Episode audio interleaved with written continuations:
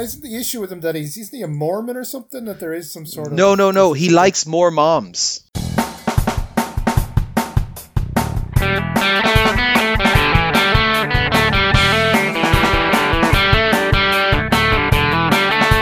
So hello, welcome to our four quarters, your one-stop shop for news, views, and overreactions to all things NFL. This week we'll be previewing the NFC South, who have added themselves a new quarterback, and hopefully this one will work out better than the last one they added.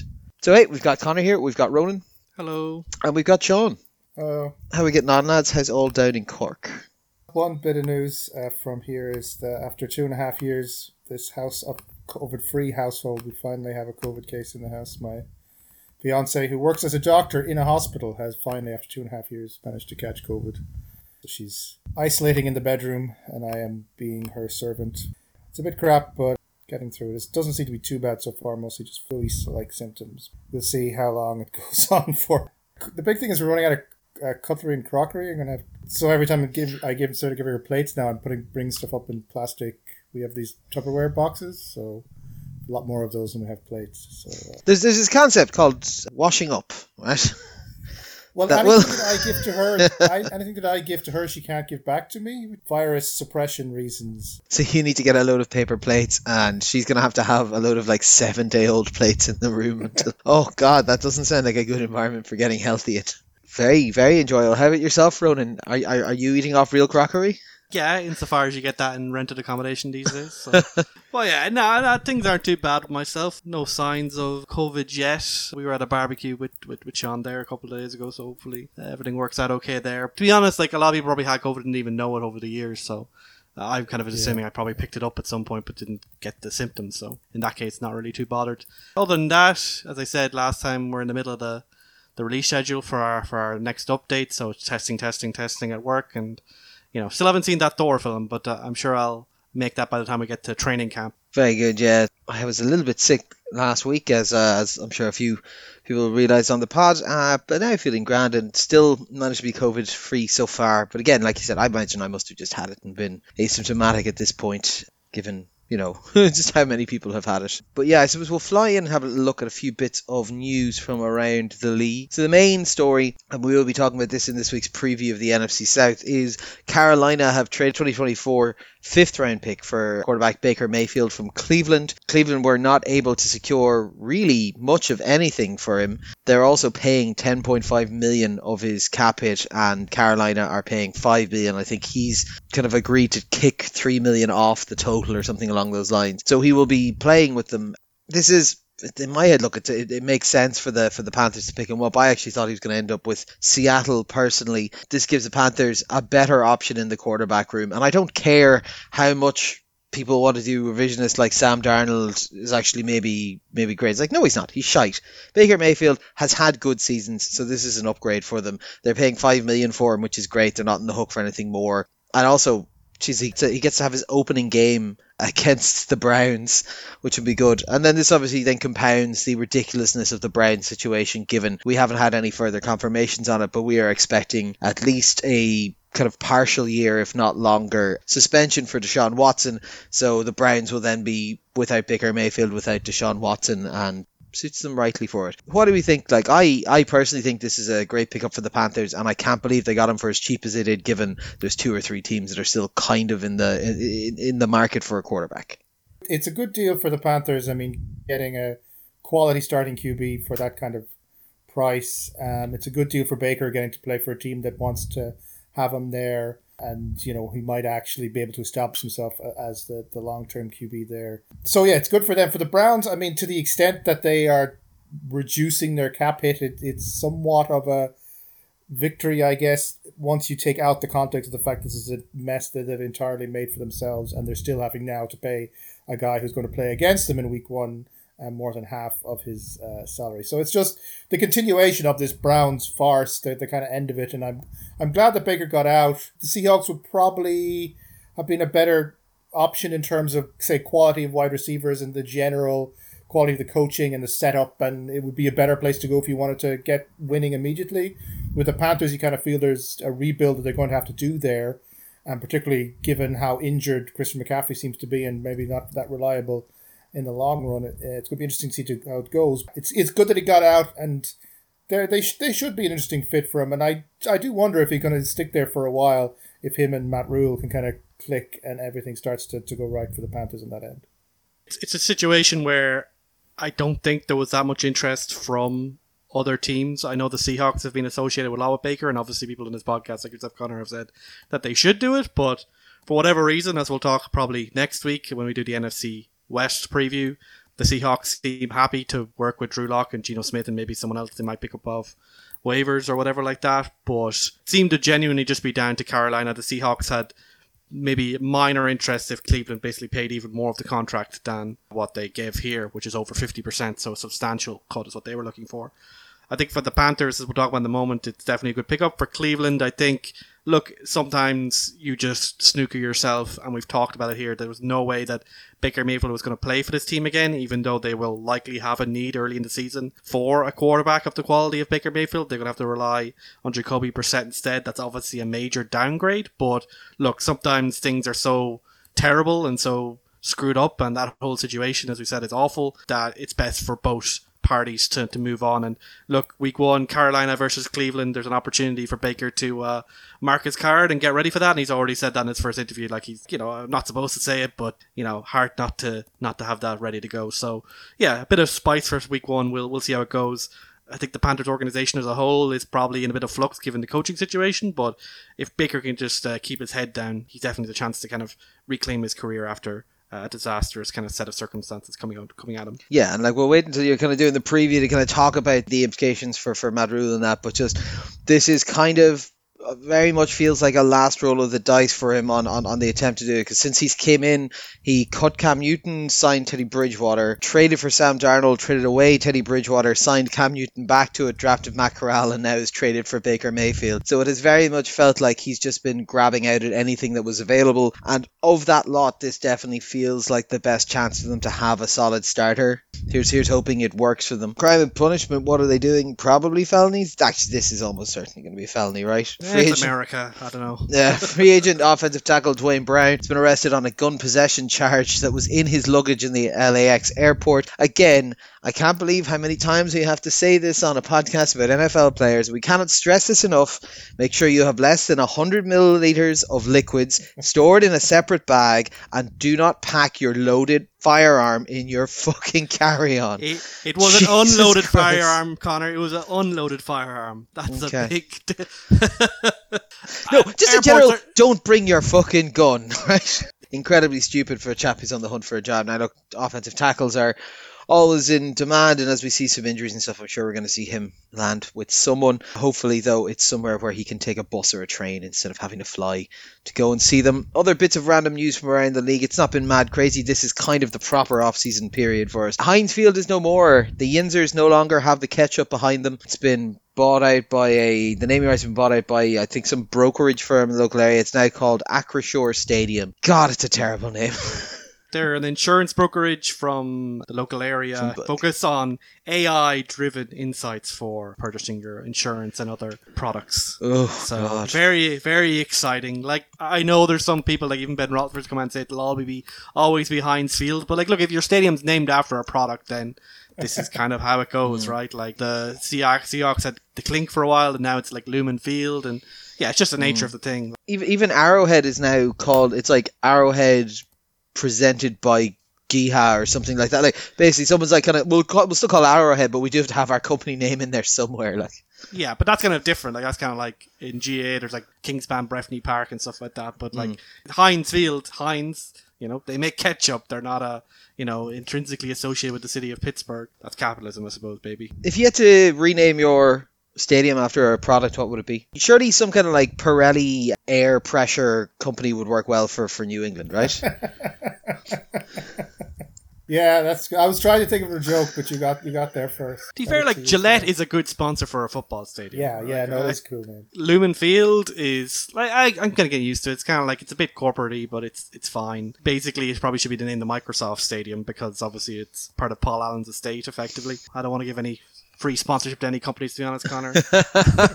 I know you got no companies you like the look of. I don't know. Enjoy actually. There was a video of because it's the off season. I think in Arrowhead, like a monster truck derby on where they had them like doing flips and stuff, and what looked like quite seriously doing some damage to the edges of the pitches. Hopefully, hopefully Arrowhead is still there by the time we get around to the start of the new season. The Raiders have a new team president. Sandra Douglas Morgan has been hired, first female black NFL president seems to be quite capable. I can't help but feel there's a degree of cynicism with the Raiders doing this, given all of the controversy that's flying around them at the moment. But obviously, a net good to have kind of different types of voices in the room and see a bit of diversity in what is essentially just a load of rich old white dudes. I think her background is as an attorney. I think she's been on the Nevada Gaming Control Board, which is infamously one of the most powerful government boards in existence because obviously it's entirely in control of who gets to be on the strip in uh, Las Vegas, Mm. um, and has been historically associated with some interesting activities. I'll just say.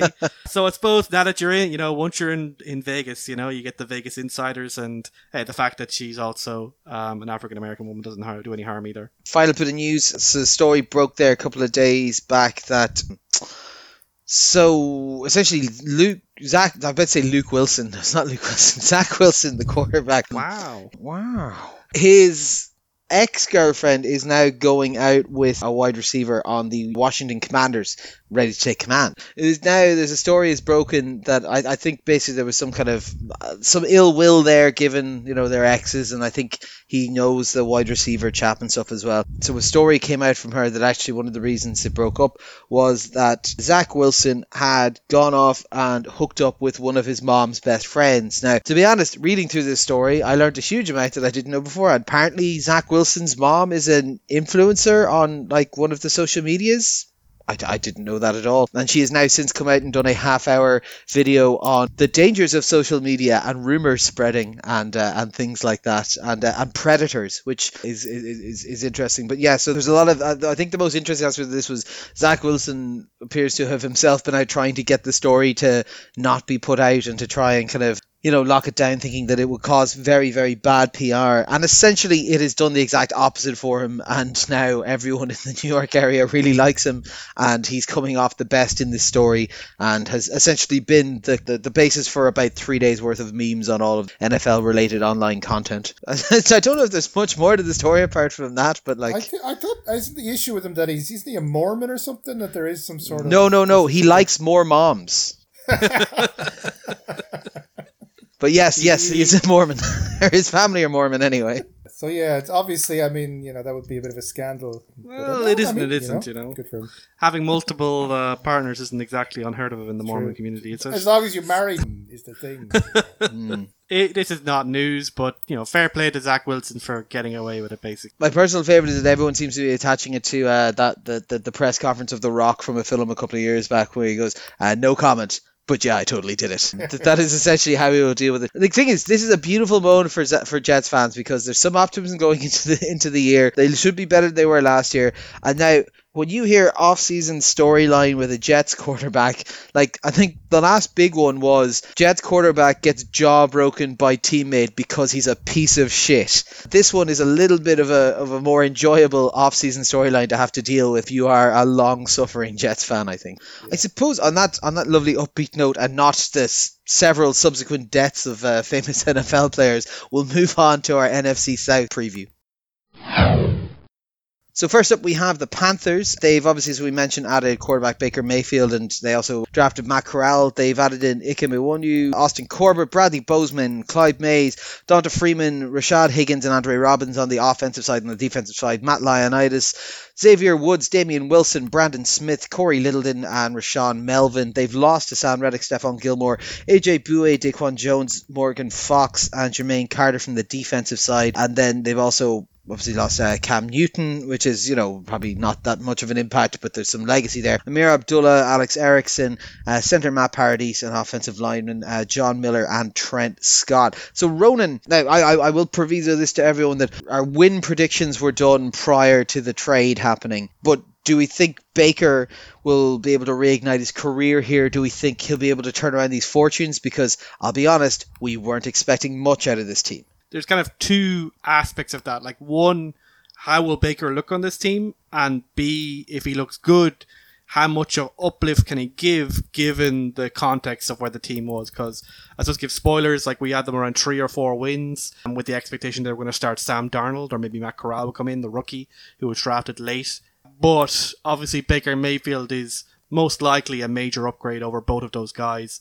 Baker Mayfield, he's obviously not the perfect quarterback, really a kind of guy who really benefits from doing play action, kind of being a single half of the field reader, kind of being just able to make decisions on the fly. And he's very good in terms of like getting outside the pocket and extending plays and stuff like that. But if he if you ask him to deal with a condensed field and with multiple reads and kind of trying to decipher what the defense is doing, especially post snap, he hasn't really shown the ability to be great at that. So what you saw in Cleveland was effectively a quarterback where the offense ran pretty much completely through the run game, particularly last year when the uh, wide receivers were, you know, Jarvis Landry and OBJ were definitely they're either past it or they just didn't care or didn't want to be there. Uh, or a bit of both. The, the offense, uh, like the passing offense, wasn't really working. And even the year before in 2020, like the passing offense was still not the star of the show. So that's a that's a bit of a problem. We haven't seen Baker Mayfield be the star of the show, and like they did bring in a new offensive coordinator, and it's it's Ben McAdoo, so hardly uh, the most inspirational choice. And Matt Rhule Watch hasn't really out for the Mac attack. Matt Rhule has come in and not really lived up to expectations as coach of the Carolina Panthers. So he's definitely on the hot seat, McAdoo and his coaching staff. So if this turns into a, you know, unsuccessful year, then they're likely out of there, regardless of how Baker looks. But for Baker, personally speaking, obviously his expectation should hopefully kind of have like maybe two to one TD to interception ratio and hopefully get over 4,000 yards and then he can see where things are with the Carolina team or forward. So I think he will definitely improve things with them. But of course, Carolina will have the same problem they've had for the last couple of years, which is I think the, the strength of their offense will pretty much run entirely through whether they can keep Christian McCaffrey healthy or not. Like some people claim that the injuries that Christian McCaffrey have got are just those kind of bad luck injuries, but you know, enough bad luck starts building up over the years and you kind of go, is it bad luck or is it the fact that you're playing this guy 30 touches a game or whatever? Just like, is that just probabilistically what's going to happen if you're going to overuse him like that? But when you look at this offense, you got to go, well, if they don't do that, it, ju- the offense just simply won't work. We've seen that multiple times over the last few years that when CMC goes out, it just looks completely worse. It's not like they did, they lack other weapons. Like they have DJ Moore, he's a very solid wide receiver. Uh, they have other receivers like Robbie Anderson and Terrace Marshall. Now, given given Robbie some value. Anderson's like public statements on the acquisition of, of their new quarterback, do we think he's going to get thrown at very often? Robbie Anderson's always been an idiot. Like, let's be honest, he's also had his own legal issues in the past. So he's obviously not one of those guys that you want to build a locker room around. But as a, you know, he's shown enough that if he's put in the right position, Yeah, I've, I've, I've, I've, I've always thought he's a, play. I always thought he's a decent WR two, like, but Yeah, he's, he's he is a moron. And they have a second year player, Terrace Marshall, who people were quite high on last year. He should be good in the red zone. And they brought in Rashard Higgins in free agency, who is a solid contributor for the Cleveland team. Another connection there, I suppose. And then Tommy Tremble, some people think he might be a breakout player at tight end for them this year in terms of the receiving game. They're all fine, but obviously CMC versus non CMC is the huge difference. Alongside the offensive line, which over the last few years has been one of the worst in the league, just has been absolutely terrible. But they obviously invested a lot of money uh, and and they invested their first round pick to try and improve that. Drafted Ekwonu at the top of the first round. The hope is that he will become a elite tackle for them, but there's an expectation that even if he doesn't, he should play well at guard. But early signs from OTAs and similar haven't been amazing. Like Evan Neal in the Giants, for example, got a lot of hype, but Ekwonu wasn't really getting that. And there's already reports that he might be moved inside for the start of the season, and him being unhappy about that because obviously you get paid more tackle. Really early stage at this point. Like remember, Ja'Marr Chase was dropping balls in training camp last year, and then he had the best rookie year of all time. Other than that, Austin Corbett's a solid pickup from the Rams. I think he should be. He's not an amazing guard, but he's certainly above average. And Bradley Bozeman, I think, is also another similar pickup at center. So I think the interior of that line should be better, which should create more lanes for Christian McCaffrey and perhaps someone like D'Onta Foreman, who was picked up a free agency to be solid. He looked pretty solid in relief of Derrick Henry last year, for example. it feels that given that they've got such a reliance on it, like look, they got fair, they got okay coverage from Chuba Hubbard and all that last year. Like it feels like a team that should have invested more in a second running back at this point, right? Well, I think they're investing so much money in Christian McCaffrey at the moment that it's hard to justify that, especially because if Christian McCaffrey stays healthy, you're barely going to use the guy. Yeah, maybe there's an expectation that they should at least be drafting guys because we've seen younger players come in and make an instant impact when, like, the starter has gone down. The fact they're picking up someone like D'Onta Foreman, who obviously could have that because he'd look good in relief of Derrick Henry. Like I think RB two is not generally a priority for teams when they have a guy like mm. CMC, a but unique also- skill set that no one else has. Like, Oh yeah, know? but it's also it's also a thing like I imagine like you know he's had he's been injured for chunks of the last at least two if not three seasons. Surely they're probably better off finding rather than giving him a second contract for more money. Maybe they need to be looking at bringing in a replacement for him if they're not going to re-up him. they they will probably do that going forward. But I think obviously for a, a coaching staff and potentially a GM as well who want to keep their jobs, then there's no point in really getting something for the future, I suppose. I think the offensive line, Brady Christensen, Pat Elflein, Taylor Moton, they'll probably fill in the gaps that aren't filled by the new guys. But we'll we'll see. I think the offensive line should be better. But I think it needs to be a lot better, in particular if you want Baker Mayfield to succeed. Obviously, he had a great offensive line in Cleveland, and then like that obviously meant that the running game went well, and that meant the play action went well, and he looked really good when the thing was working. But if that starts breaking down and they have poor offensive line play again, then it could become an issue. The defense, I'm actually, I'm, I'm pretty. Ha- I think the defense is an interesting, very interesting young defense. They have a lot of young players who have already shown a lot but have potential to be like breakout stars even more than they already have been. Like Brian Burns at defensive end. I think is a really good player. They have Jeremy Chinn at safety. He's been really good for them. Shaq Thompson started last year really really well like at a pro all pro level but then maybe dropped off a little bit towards that. Jaycee Horn they picked uh, in the first round last year. He looked really good and we'll see if he can build in year two on that. And I think it's a defense that like I look at top to the bottom and I go this is actually really good and they pick up Matt Ioannidis to hopefully be a, a good complementary defensive tackle to Derrick Brown, who obviously was also picked right high, and I think did have that leap last year where he was starting to fulfill that potential that he had when he was picked so high in the draft. And you know, maybe you see like a guy like Daviyon Nixon or Marquis Haynes kind of be in that rotation as well.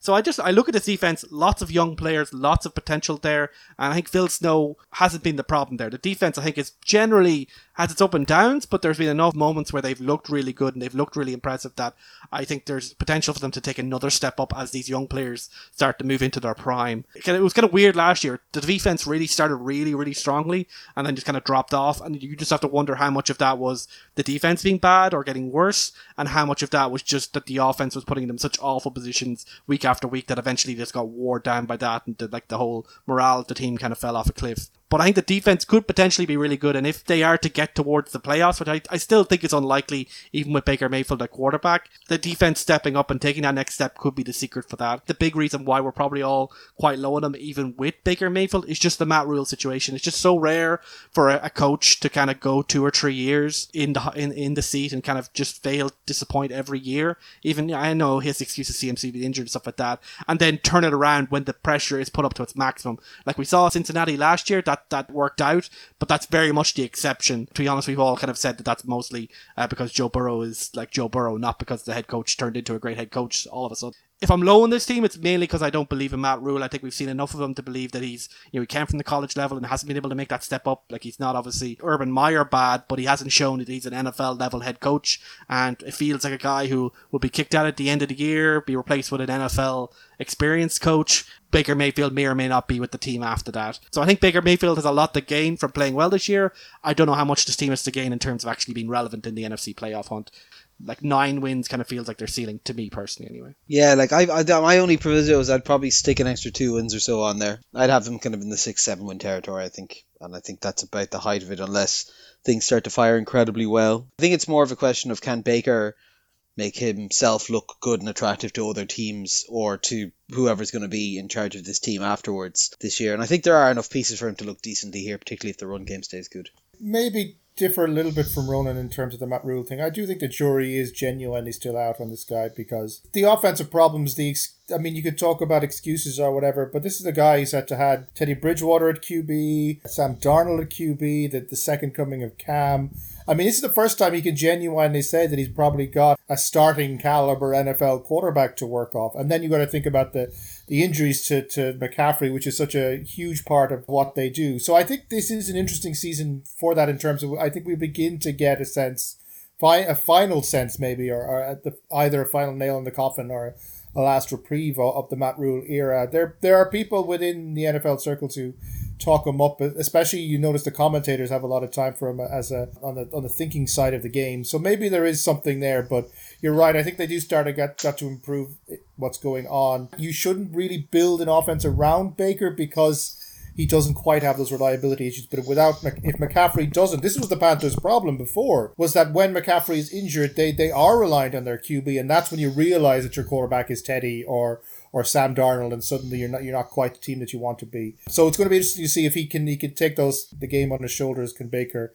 I think it's interesting to be a little bit less pressured the Browns thing because they were the hype team and you know they, they were the, the next big thing. I think there was probably a little bit of pressure there that maybe got to him a little bit. Here will be a little bit less pressure. They won't be expected to make the playoffs first season out. They won't be expected to win eleven games maybe a little bit more room for mistakes, which which when it comes to Baker probably means less pressure, which probably will mean in the long run fewer mistakes. And obviously, then there's the pressure of he's got. The, I say the pressure. He's got the rookie behind him in Matt Corral, but I don't think anyone, barring anything going very poorly, I would imagine we wouldn't see him until very late in the year anyway. We'll move on then to the Tampa Bay Buccaneers. So uh, Sean, I'll come to you on these guys. They've added Shaq Mason, Luke Goedeke, and uh, Fred Johnson, as well as Russell Gage, Rachaad White, Cade Otton, Logan Hall, Akiem Hicks, Keanu Neal, Logan Ryan, and Zyon. Ryan McCollum. Obviously, Bruce Arians was fredoed by Tom Brady, as we discussed earlier. So he's he, he's he's gone. He's sitting at the bottom of a fucking lake somewhere now. They've also lost Garrett Alex Cappa, Ali Marpet, Gronkowski, but as we discussed, I think two weeks ago, yeah, like Gronk will come back at the tail end if they're making a run. OJ Howard and Ronald Jones, so they are kind of down on tight end position.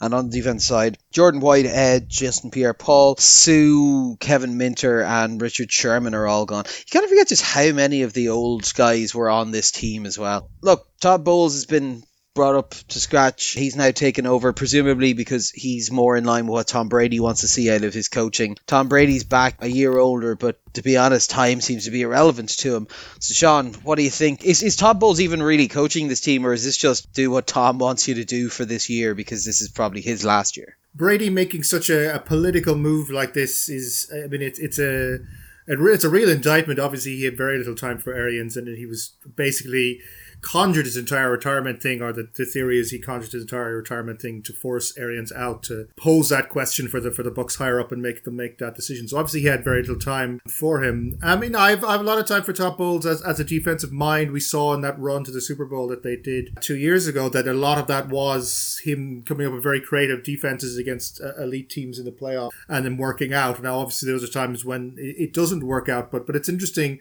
in terms of that. And I think it's going to be an interesting balance there. Obviously, I think Brady, I guess the situation is Bowles basically is going to run the defense and Brady will effectively run the offense at this point, you know, have the control that he's always wanted. Obviously, Byron Leftwich is still there and he seems to get along well enough with him. So interesting to see how that kind of dynamic plays itself out. In terms of the team, it's, it's an odd one because they're kind of caught halfway now between the Super Bowl winning team and an attempt to build something newer and younger. They, they kind of tried to run it back last year and they, they came up just short um, against the Rams in the playoffs. And have now we're starting to see the pieces beginning to go away. Obviously, Gronk re- retiring, question mark, could he come back for the playoffs or not? At the very least, he's going to be missing for a while. People like like Marpet are gone, Ndamukong Suh. Uh, names like Ronald Jones, for example, who've been around for a long time as well. So this is a team that's beginning to move away from the Super Bowl model towards something else. You've got a little bit of addition, some rookies on the defensive end. You've got additions like Russell Gage, who's you know not an elite wide receiver, but will be able to contribute. People like Shaq Mason coming in. So there are there's something to change happening here, and it's going to be interesting to see if the Bucs can strike lightning twice because there was a certain element that Bucs Super Bowl win kind of it all just came together for them. They had they had the QB to finally lead them. The the defense stepped up in a big way in, in big games in, in that in that playoff run, and everything just kind of clicked for for the for those kind of six or seven weeks when the Bucs were unbeatable that just happened to be the last six or seven weeks of the season. Last season they looked quite good, comfortably the best team in their division, but ultimately in the in the playoffs maybe didn't uh, light it up as much as they should have done. So the questions are have they added pieces that would allow them to compete with teams like the Rams or the 49ers and the such like? And it, it's hard to see what that addition is. Is the removal of Bruce Arians, should that be seen as a positive in terms of, of building things going forward? I, am not entirely sure. So it's this kind of situations where they have a sort of a winning formula, but they don't quite know how to move from that winning formula that perhaps no longer works because of age and, and people leaving into something else. And with Brady obviously, you know, controlling um, how things go, there's not going to be that much change either. So it's going to be an interesting season in terms of the Bucs maybe not progressing any further, and we might be beginning to see the beginning of the regression.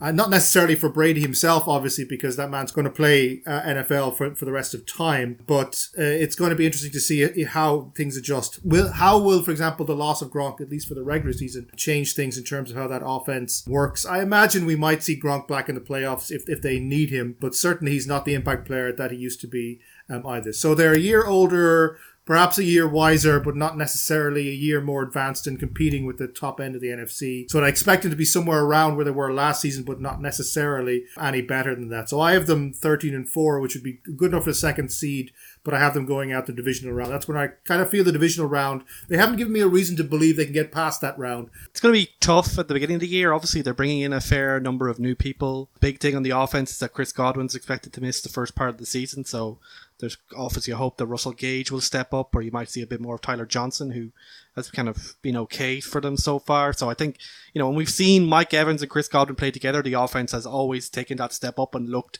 at its best. So expect it might be a little bit of a slow start, but in a weak division and a weak conference overall, I would say you know, I, I don't think that will be, you know, terminal for them by, by any stretch of the imagination.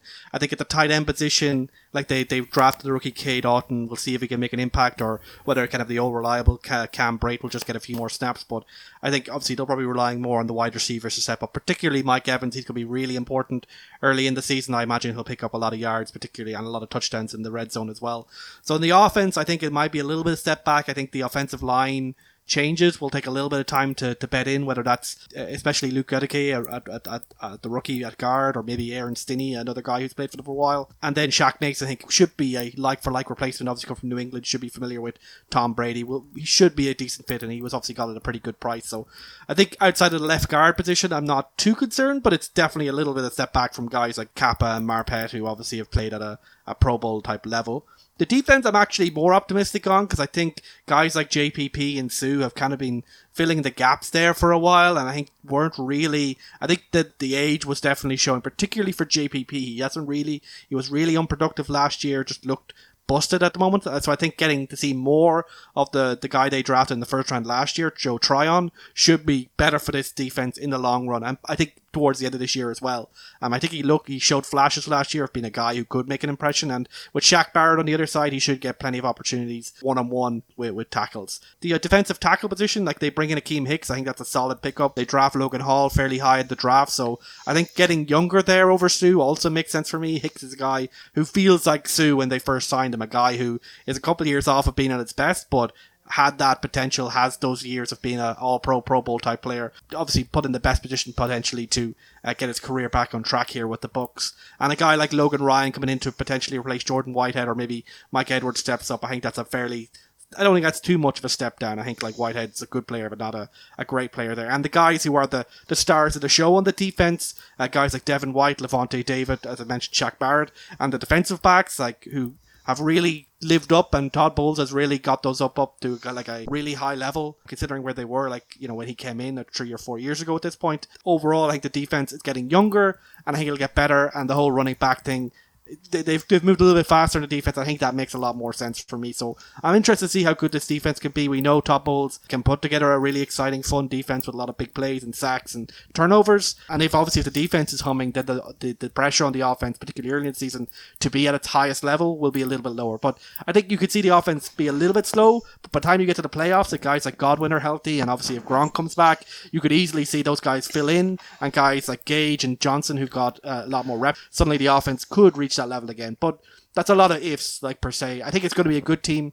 uh, and they're helped by the, the weakness of the rest of the division. I, I think I agree mostly with Sean that the divisional round feels about right for me. I've been going 12 and 5, which is actually good enough for the number one seed, but going on the divisional round anyway. With Tom Brady, you, you can never count them out. I think Bowles hits ground running on the defensive side and keeps that going. I think basically Brady just runs the offense the way he wants it, and we have kind of a big final season out of them where everything looks great. And then as soon as Brady's gone next year, they actually aren't that completed team, and it falls back quite a bit. I have them going 14 and 3. It's good enough for the second seed, and I have them going to the Super Bowl and losing, which I think would be a fun final cherry on top of Tom Brady. Yeah, no, it should be. He'd, should nev- he'd never leave if he lost the Super Bowl, Connor. He'd definitely try to find a way to, to run it back one more time. I don't know. I don't. know. Well, maybe I should let him win the Super Bowl then, just to get rid of him. But no, I think, I think, I, I think, I think. work this either.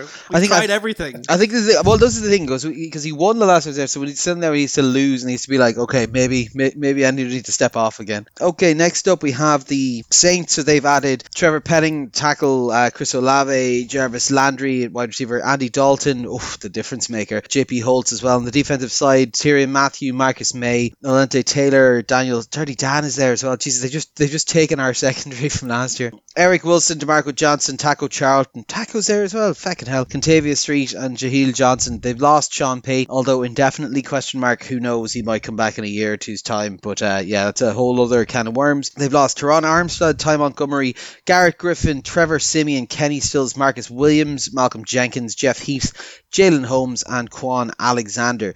So the big question around this team is obviously Sean Payton is leaving. He's been the identity of the team apart from that year when he was out for the Bounty Gate stuff and he decided to make a film with Kevin James about it.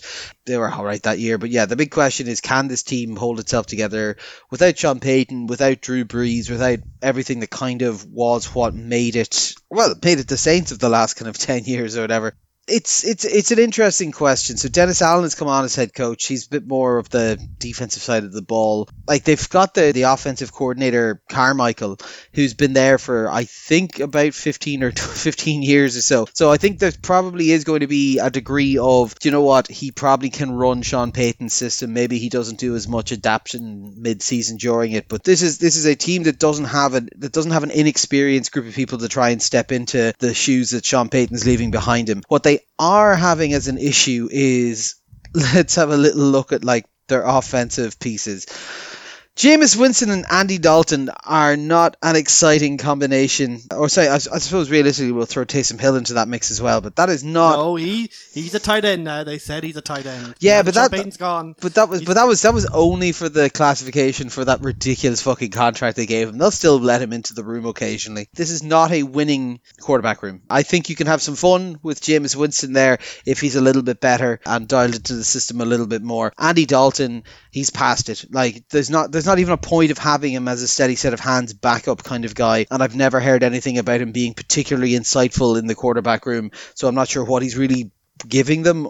Like I really don't know what the point of them having Al- Andy Dalton is there. Now they do have some very good skilled players. Alvin Kamara is still excellent. Michael Thomas is excellent. Chris Olave is highly highly touted. Jarvis Landry I like as a touch as, as a bring in. Mark Ingram is a good kind of addition to that backfield as well. And then they have Callaway, a couple of people like that kind of knocking around. Their tight end position is uh, so so. Like it's a little bit of hopefully one of these things will catch on. They do have some injury concerns and some and some suspension concerns, right? Because Kamara is out for six games. Am I right in saying? It's not confirmed yet, but there's an expectation. And then obviously, look, Michael Thomas has not been healthy properly for about two years now, but hopefully he should be all up to scratch now. But like on paper, this is a this is a fun collection of pieces if they can get something going. James Winston does have an arm, although I must say I was looking at some of his training video stuff that he's been putting out, and they don't look great to be honest. They don't look amazing. And look, it's a, it's it's a fairly solid offensive line they have there in front of him. Obviously with the uh, the rookie coming in at tackle, so we'll see how that settles in. The strength I think for this team is going to sit on the defense. They have a lot of talent in there. They're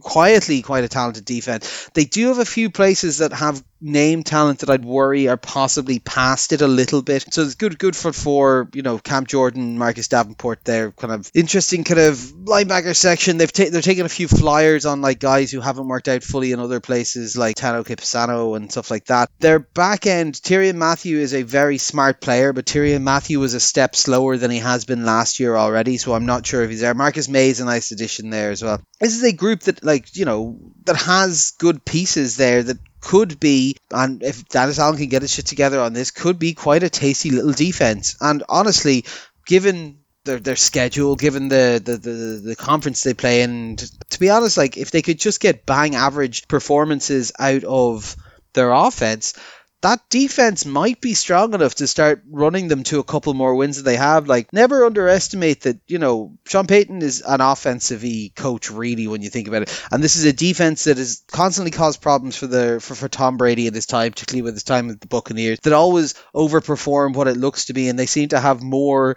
parts to be summed this time round than I can remember at other times. And I imagine that they will be able to milk out the last of the good out of the likes of Mathieu Maye, Landry, and all that kind of stuff. That like they're going to be able to to, to, to get performances out of those those older players. But that is that is the risk to this. It's that they don't have a strong leader on the offensive side, a quarterback, and a lot of the voices that they have to fill in are older, which is great for locker room and great for inspiration. But if the guy who's trying to motivate you is half a second slower than you in every single bit of warm up action you're doing, you're going to not have a huge amount of faith in your unit to be able to perform. And I think that's where they're going to have to manage it is like they can scheme around some of the shortcomings of the older players, and that's what they need to focus on. Now, I. I have them doing pretty well this year, to be honest. I think that this is going to work. I don't think it's going to blow our minds.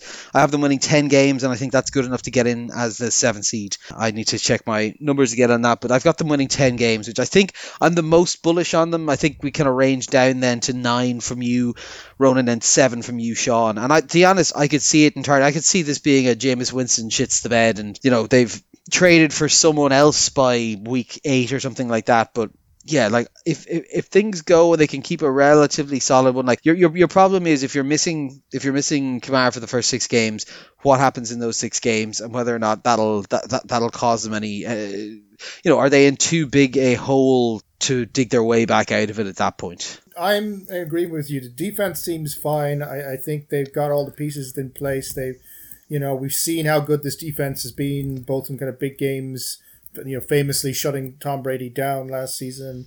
They've definitely stepped up when needed. The problem with this team is the offense, and it is so hard to see how this offense is going to work properly. I mean, it starts at the QB level where I mean, let's just leave aside Andy Dalton, who is who's you know, I don't know why this guy still has a, a career given in this game, given how he was mediocre at his best and now he's well past it. Jameis Winston only works when he's got the strongest shackles in the world around him, where he's literally not allowed to make any decisions on the field of play, which is some, which is what someone like Payton was willing to do. But you wonder how much that would work in a scenario without someone like a personality like Payton to, to keep Jameis under wraps. So you do wonder how that's going to work. Then there, there are pieces. Obviously, the wide receivers are, you know, look quite talented. Chris Olave, there's a lot of talk about him in, in terms of his quality. Alvin Kamara, obviously, once he gets back from his um, his suspension, has been quite good. The addition of Jarvis Landry, it looks quite good. But without a quality wide receiver, you struggle to see how that's going to work. And the problem is, as we saw last season, it doesn't really matter how good the Saints' defense is. If their offense doesn't fire, they don't tend to win that many games because they tend to, to lose games against crappy teams. They might be able to beat the Bucs, but they're ultimately going to get ultimately going to to lose against worse teams. So that's why I'm a little bit off on these guys. I think we're now two years past the the Brees Payton moment, and this team really hasn't moved on to what it is yet. It, it's still in that very much post Brees era of we don't know what team we are. And to lose Payton, I think, if, at least on a psychological level, is going to be a huge. This is a new era for this team. We've got to got to find ourselves again, and they're going to take a while to do that. And while I think they are talented, especially on the defensive end, um, I think they're going to struggle a little bit to find that identity and find a way to win games at least to start the season, which is why I have them at seven seven wins uh, and missing out on the playoffs uh, as a result. The floor on the team is pretty safe. I can't really see this team collapsing in on itself unless Dennis Allen truly was just a terrible coach when he was with the Raiders and he'll infect them all with that and Sean Payton was just keeping this whole thing afloat by himself. But looking at the roster, like the offensive line is good, the defensive line is good, they've got good uh, defensive backs. Obviously they're relying on older guys like Tyrann Mathieu, but I think, you know, uh, they shouldn't be a disaster back there. Obviously I think the, the floor is safe enough, but Obviously, if you're playing Jameis Winston, then I don't know how high the ceiling is. Like maybe, you know, we saw last year where he was very conservative. That's what they continue to do just to kind of keep him, you know, from screwing up. Um, but maybe he takes that next step and, you know, starts to bring back in some of the more explosive plays, but hopefully without the uh, turnovers that obviously uh, riddled his time with the Bucs. Uh, I think obviously losing Kamara for the first part of the season is going to be problematic. We'll see how good Michael Thomas is um, and how much like both in terms of coming back from the injury and being off for two years, but also how he looks without having Drew Brees there is kind of just feeding him with those kind of big slot type routes that that Brees obviously thrived on. But I don't know if Jameis Winston is the same kind of quarterback for that kind of stuff, and Jarvis Landry is kind of similar to be honest. I'm not sure how much he suits Jameis Winston. The Winston we saw last year just wasn't the Jameis Winston we kind of expected uh, prior to that. So it'll be interesting. I think it's a team that could start slow, but will kind of come into being solid. But I think Sean's completely right here. I think like it's a team that's similar to that kind of swoon that they had in the middle of uh, Sean Payton's time before they drafted guys like Alvin Kamara and Marcus Davenport, and they kind of juiced their team and kind of went to all those playoffs. It feels like a team that's on the downslope that could be a few years from doing a much more fundamental overhaul. But as long as they kind of keep going to like the, I have them at nine wins, like 10 wins, seven wins, that's where we all are. You know, they're not going to be getting those kind of easy ways to completely change their, their team or to kind of justify going for a full rebuild. So this could be a team that could ex- enter the kind of, uh, unfortunately, the kind of Dalton zone where, you know, they're good enough to kind of stay relevant, but not good enough to be dominant or of get back to the Super Bowl. Uh, and until they make a decision about whether they need to rebuild or to just kind of keep going at it. Could be back to those kind of not bad days, but just boring days. It's uh, funny just as I'm thinking about it, like just how overall how grim most of the quarterback rooms in the NFC South are because this this is sort of like these you've got the Bucs are great but that's one person. They don't have anyone else behind it. There's no there's no line of succession. Then you've got like a one year rental of Baker and an unproven rookie who fell in the draft. Then you've got you know the Saints we just discussed there's very little to, to, to look at there. And then somehow there's further to fall. We're going to move on and have a look at the Falcons here. I'll have Ronan chat through them, but like I, I nearly got sick in my mouth. And look, their quarterback room is Marcus Mariota and Desmond Ridder after failing to bid enough money to get Sean Watson. Like that's disgusting. It's absolutely disgusting. On the offensive added Drake London, Bryan Edwards, Auden Tate, Damiere Byrd, Anthony Firkser, Germain Ifedi, Elijah Wilson, Damien Williams, and Tyler Allgeier. You're going to see as well. This is this is a roster that is trying to turn over as much as possible because there's very little on it. On the defensive side, they have added Casey Hayward, Michael Ford, Dean Marlowe, Arnold Akibe, Lorenzo Carter, Vincent Taylor, Rashaan Evans, Troy Anderson, Nick Kwiatkoski, DeAngelo Malone. They lost Matt Ryan in the trade as well as AJ McCarron and Josh Rosen. So also it wasn't the world's best fucking QB room beforehand anyway. They also lost Russell Gage, Calvin Ridley to suspension, Tajae Star, Peyton Hurst, Mike Davis, Matt Gono, and on the even side, Dante Fowler, Foyce Laculin, Brandon Copeland, Duron Harmon, Kendall Sheffield, Fabian Moreau, Tyler Davidson, Justin Boullard, and Steven Means. Jesus Christ, so much turnover, Ronan. This is a roster that had very few bright spots on it, has added a couple of names, has got, I suppose, technically a quarterback room. Is there anything possible for this Falcons team this year? Obviously, there's always a chance, but like when you look at the roster end to end, it just does not look like a roster that is a going to be good, and certainly not a roster that I'm particularly incentivized to want to watch on Red Zone or on, on repeat afterwards. I'm certainly not going to be watching them live if I can avoid it. It kind of we, we asked last year why they were keeping Matt Ryan, why they weren't going for a full rebuild, and you come out next year and you trade Matt Ryan for a third round pick, and it just makes that question all the more relevant. You know, history has so far proven us right to just believe that they should have blown that team up that had that huge Super Bowl hangover from obviously the 28 to 3 and they'd kind of riding that for multiple years and they should have just gone all hog last year but instead they're kind of similar to like a team like the Texans they're just kind of like, it still feels like they're just you know spinning their wheels kind of getting solid players in but not really changing the nature of their roster obviously the big question is a quarterback I think Desmond Ridder early reports from OTAs and rookie minicamps was that he looked good. I think Arthur Smith, the head coach, said that he's light years ahead of where most rookie QBs are at.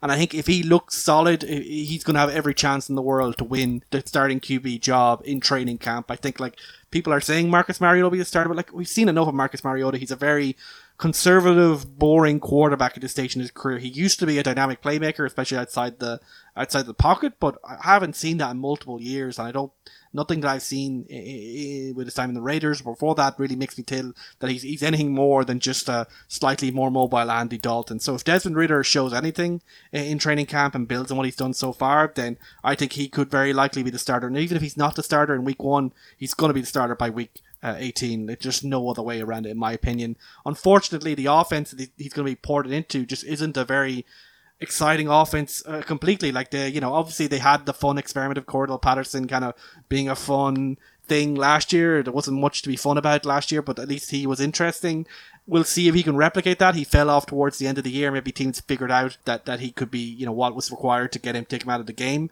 And really, when, when you have so few other weapons to worry about, then that could very much happen. Like really only Kyle Pitts stands out as potentially a breakout star for them this year um, from anything that they're inheriting from last year. Obviously, drafted high last year. Obviously, looks like an incredible dynamic playmaker. Had some games where he looked unbeatable, but if he's getting double bracketed every play, I don't know how effective he'd be. We saw that he couldn't.